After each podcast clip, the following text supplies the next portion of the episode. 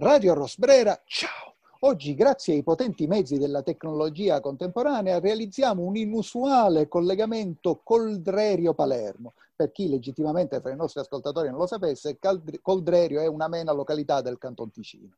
Siamo in compagnia di Fabio Bagnasco che in diverse fasi ha accompagnato la carriera di Franco Battiato e a scoppio ritardato, ma anche emergendo dal marasma di retorica, che forse inevitabilmente ha fatto da corollario alla dipartita, indubbiamente di uno dei più grandi musicisti italiani del secondo Novecento.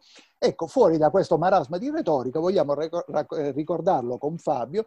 Fabio è stato coproduttore di due documentari realizzati da Battiato, Attraversando il Bardo e Auguri Don Gesualdo, è stato vicino a Battiato in, altre, in altri progetti e anche, poi ci torneremo, nella sua bizzarra esperienza da assessore alla cultura della regione Sicilia. Ecco, ma io vorrei cominciare chiedendo a Fabio, forse la cosa anche più banale e più scontata, però alla fine bisogna pur cominciare da qualche parte. Qual è nei tuoi anni, dei tuoi tanti anni di collaborazione con Battiato, il primo ricordo che ti viene in mente?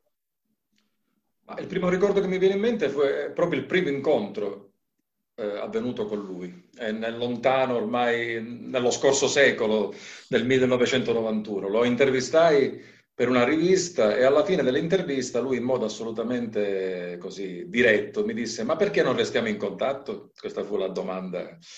E devo dire che mi colpì subito l'aspetto, il cosiddetto fattore umano, no?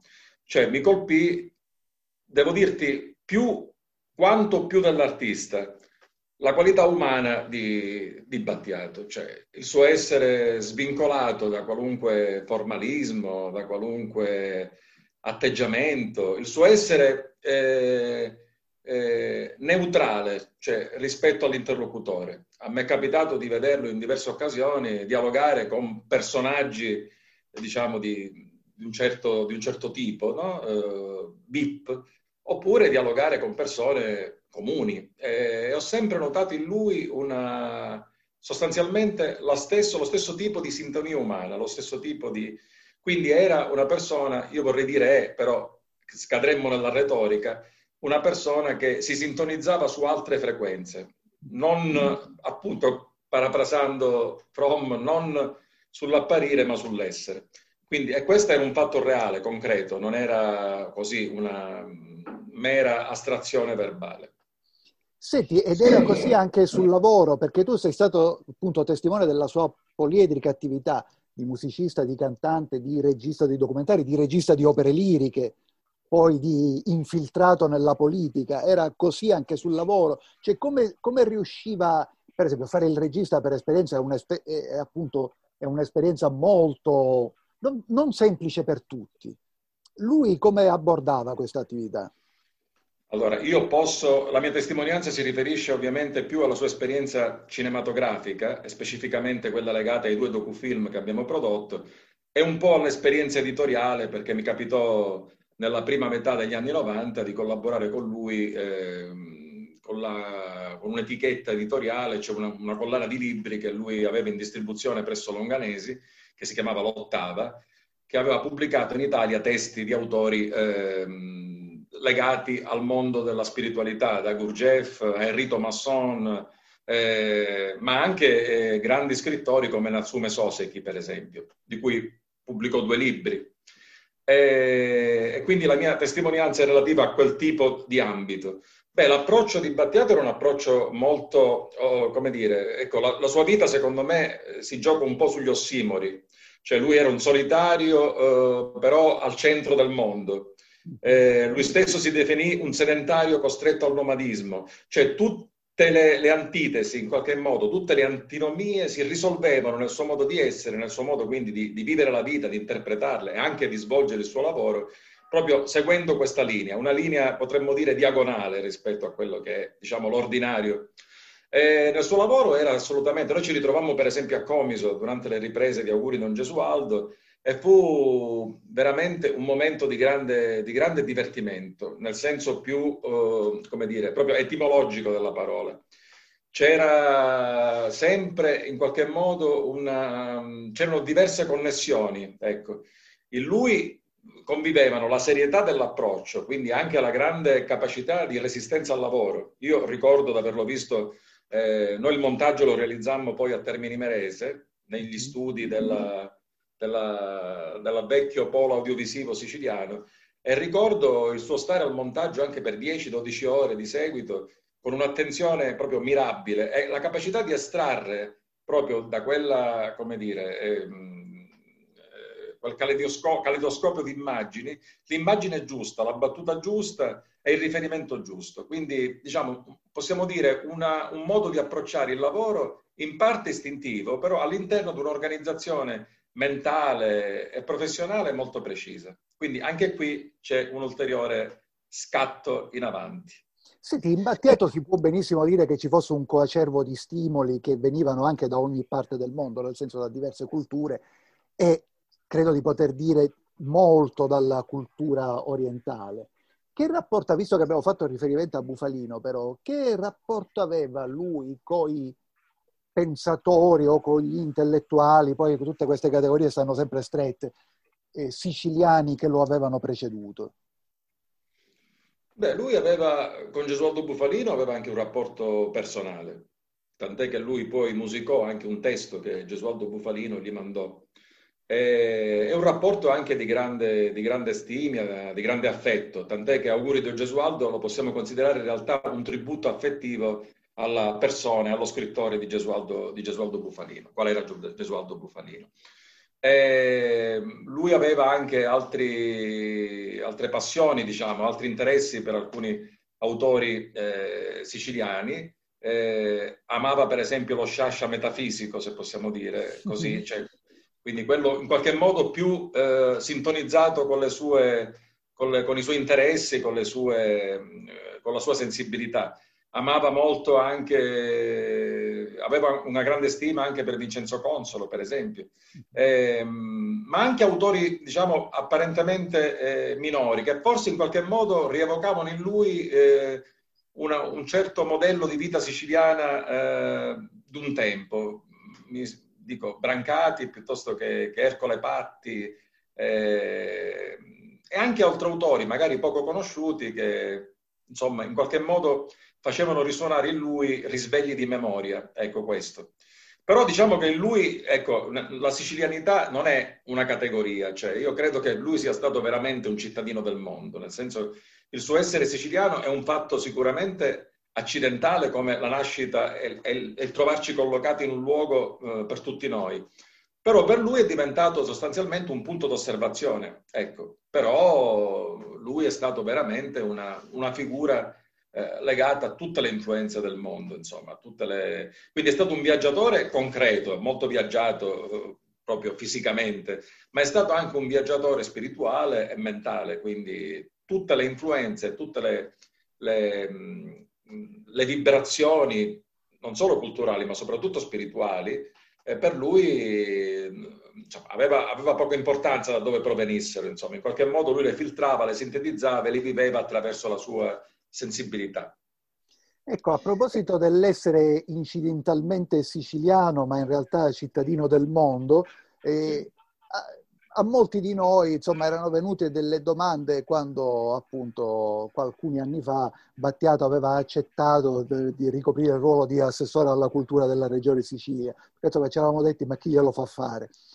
Chi gliel'ha fatto fare? Tra l'altro è stata un'esperienza culminata in una, anzi terminata credo in virtù di una dichiarazione sulle troie che appunto mi spiegavi prima era anche stata volutamente malinterpretata. Sì, decisamente. Ma diciamo, la, la, lui accolse l'invito del, dell'allora presidente della regione a accettare quel ruolo dopo non poche titubanze, soprattutto con, con spirito di servizio. Cioè lui era veramente convinto di poter eh, fare qualcosa di concreto attraverso la sua persona, attraverso il suo, come dire, prestigio di artista e quindi in qualche modo di dare una spinta è ovvio, cioè, naturalmente dopo poche settimane, a poche settimane all'inizio dell'esperienza, ci si rese conto che tutto questo era sostanzialmente, nella migliore delle ipotesi, diciamo, un'utopia. E lui di questo ne prese, ne prese atto. E il suo approccio naturalmente eh, fu assolutamente informale, eh, poco istituzionale, nel senso che comunque lui era un artista e quindi come artista si pose, diciamo, si, si confrontò con questa esperienza.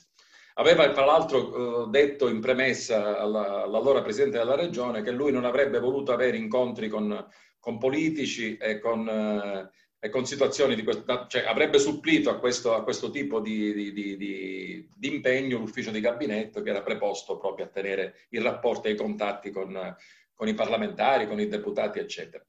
Quindi eh, lui, fra l'altro, non accettò nessuna, rinunciò ovviamente all'indennità di carica, mm-hmm. quindi il suo fu veramente, forse con quel candore, con quella ingenuità, se vogliamo dire, nel senso più alto e nobile della parola, che in qualche modo caratterizzava anche il suo modo di essere, pensò veramente di poter dare un suo, un suo, un suo contributo, di dare, un, suo, ecco, di, di dare anche una sua testimonianza concreta. Ovviamente, come ti dicevo, passò qualche giorno, forse meno di qualche settimana, e si rese conto di fatto che non si poteva fare niente, che la situazione era talmente incancrenita che erano mondi lontanissimi, quello della politica e quello dell'arte, dell'arte nobile. Sì, eh, credo, credo, che dovesse essere inevitabile, forse aveva anche, sì, l'espressione candore che tu hai utilizzato è indubbiamente la migliore, perché forse era intuibile ancora prima di provare che la politica in Italia, forse vi è più in Sicilia, è, è senza speranze. Senti, ma invece di musica in generale lui parlava e se sì, che cosa diceva? Soprattutto in un mondo in cui, quello attuale, in cui la musica leggera ha un ruolo sempre più grande eppure è sempre più leggera, anzi leggerissima, citando appunto una canzone molto di moda e non esattamente nella linea evolutiva di Battiato. Sì. Beh, dobbiamo vedere noi, rileggere la figura artistica di Battiato eh, sotto un'altra luce. Cioè Battiato non fu solo il divo pop, l'autore pop che ha in qualche modo scardinato e rivoluzionato il modo di concepire la canzone, immettendo all'interno della canzone anche... Eh, eh, strutture, informazioni eh, di, di, valore, diciamo, superiore. Quindi in qualche modo lui ha utilizzato la canzonetta prima come destrutturandola in modo quasi dadaista e poi ritornando invece alla, alla, alla canzone classica, alla, sempre a modo suo naturalmente, col suo stile, con la sua impronta inconfondibile, eh, ma Battiato fu eh, prima, ancora prima, uno sperimentatore. Ricordiamo che Battiato ha attraversato delle, delle fasi differenti, cioè come sperimentatore eh, elettronico all'inizio degli anni 70. Durante la metà degli anni 70 è entrato in quella che lui è stato anche in ottimi rapporti, e questo lo dice appunto la sua biografia, la storia, con Karl-Heinz Stockhausen.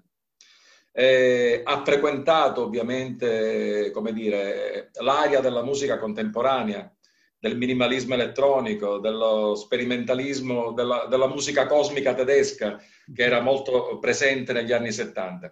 Eh, alcuni suoi album sono decisamente per pochi, cioè io ricordo un album come L'Egitto prima delle sabbie, che fra l'altro vinse il premio Stockhausen, era sostanzialmente basato su un accordo che utilizzava alcune risonanze per circa 20-25 minuti, che, quindi un album sicuramente non pop. Anche la svolta pop però è in, modo, è in linea di continuità con la, sua, con la sua ricerca. Quindi in qualche modo lui ha tradotto in una forma pop, ma non popular, nel senso, uh, ecco, eh, alcuni, alcuni, alcuni, spunti, alcuni temi che sono stati, diciamo, in qualche modo costanti nella sua vita, non solo di artista, ma soprattutto di uomo. E quindi diciamo, il suo approccio alla musica era l'approccio di chi in qualche modo vede nella musica uno strumento, un, e si fa anche strumento egli stesso, un ponte, un collegamento tra realtà diverse, cioè tra la realtà ordinaria e la realtà, diciamo, sovrasensibile.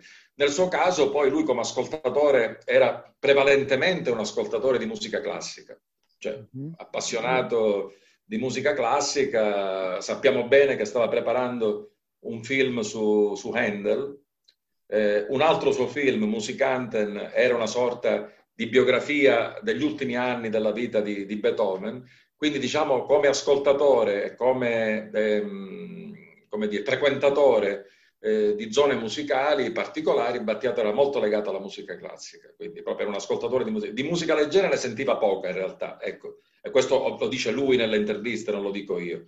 E in effetti era così, cioè lui aveva un grande entusiasmo per questi compositori, eh, entusiasmo tra l'altro che con la sua energia, con la sua capacità di comunicare eh, le scoperte, le nuove, le nuove mm, come dire, eh, intuizioni che potevano nascere dall'ascolto di un brano di musica classica, appunto ehm, per lui questa distinzione ecco, tra musica classica e musica leggera nasceva all'insegna proprio della, dello scopo, della destinazione di questa musica. La musica classica ci collega, ci porta verso l'alto e la musica leggera in qualche modo ci racconta della vita quotidiana, degli amori, del, delle nostre tribolazioni esistenziali, eccetera. Quindi, insomma, era sembra questa la... Mi sembra una, una, distinzione esemplare e molto efficace. Sì. Senti, mentre sentendoti parlare pensavo una cosa. Qualche tempo fa ho visto un documentario su Yul Brynner e a un certo punto nel documentario il figlio di Yul Brynner diceva questa cosa. Eh, diceva, negli anni si è sempre detto, ah, è nato il nuovo Marlon Brando, è nato il nuovo James Dean, eccetera. Nessuno ha mai potuto dire, è nato il nuovo Yul Brynner. Ora, non è una graduatoria di grandezza, è proprio perché Yul Brynner aveva in sé una tale quantità di caratteristiche uniche, per cui è difficile che si riproponga un personaggio di quel tipo. Si potrebbe dire, secondo te, la stessa cosa di Battiato, cioè non nascerà un nuovo Battiato, forse anche perché il mondo di oggi, la società di oggi non lo accetterebbe mai, eh, però forse perché in Battiato c'era una tale quantità di diversità che è difficile che si riproponga in quel modo. Premesso che ciascuno di noi ha una propria eh, specificità e, originale, e originalità. Nel caso di Battiato io sono assolutamente convinto che, che è irripetibile un personaggio come lui per una somma di, di elementi eh, artistici, di codici esistenziali, di modo di, di, di, leggere e interpretare l'esistenza e anche per la capacità, direi, quasi unica di essere trasversale alla, alla musica, all'arte, eh, alla performance. No, penso che sia sostanzialmente un personaggio irripetibile. Cioè, non, anche perché vi è una credibilità e un'autorevolezza che insita, diciamo, nella, nella, nella sua figura, che è un dato, possiamo dire, tra virgolette, naturale, nel senso che o ce l'hai o non ce l'hai, cioè è un chip che devi avere già sin dalla nascita, ecco. Potranno sicuramente, e ci sono stati, ce ne saranno di personaggi eh, dotati di una forte originalità e di un'importante, diciamo, presenza artistica, ma nel suo caso, come nel caso di, grandi, di altri grandi artisti, credo che si tratti sostanzialmente veramente di un modello unico e irripetibile. Senti, un, lui aveva fra le sue una canzone preferita e tu hai fra le sue una canzone preferita? Ma per quanto riguarda lui, eh, ti dirò che lui eh, sì, aveva alcune canzoni diciamo, a cui era particolarmente legate, è legato. L'ombra della luce, per esempio, è un brano a cui lui è molto legato eh, e altri brani magari meno conosciuti. Eh, nel mio caso io sono mm, molto legato a un suo album del 2007 intitolato Il vuoto, eh, che è uno dei dischi che è stato forse meno considerato nella sua discografia, ma che secondo me invece è una delle sue, delle sue vette. E poi a qualche brano particolare, un po' vagamente onomatopeico, tipo per esempio Pasqua Etiope, mm. che all'interno di un album che si chiamava L'era del cinghiale bianco. Ero molto affascinato da questo, diciamo, battiato più misterico, più ecco, legato alla, a quel genere di, di, di mondo e di, e di espressione.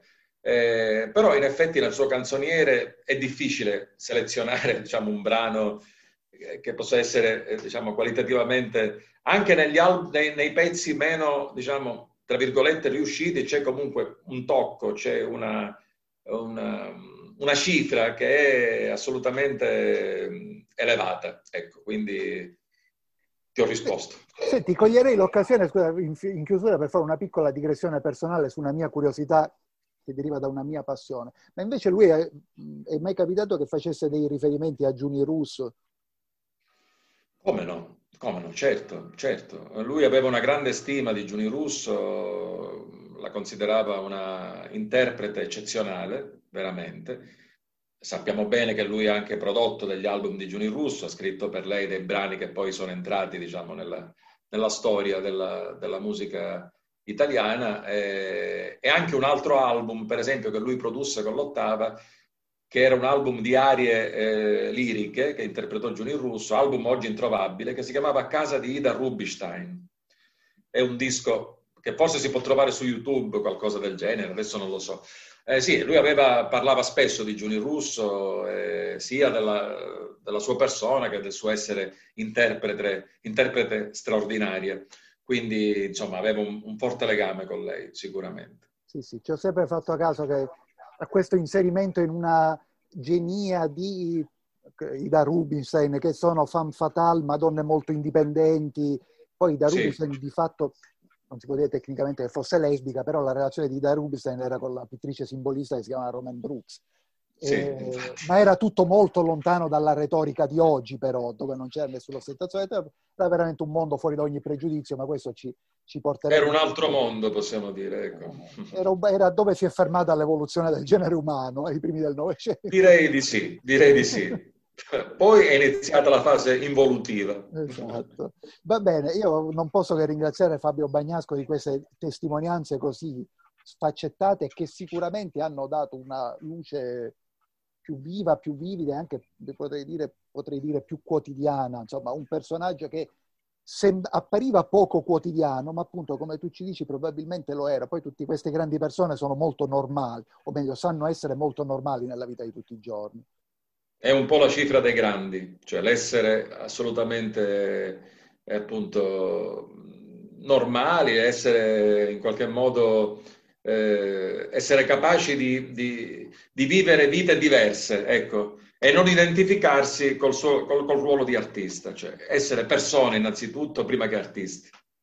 Si diceva e Franco tempo, era una persona. Si diceva con un tempo rimanere con i piedi per terra. Sì, un tempo, rimanere con i piedi per terra guardando però verso, verso, verso l'alto, mirando alle vette.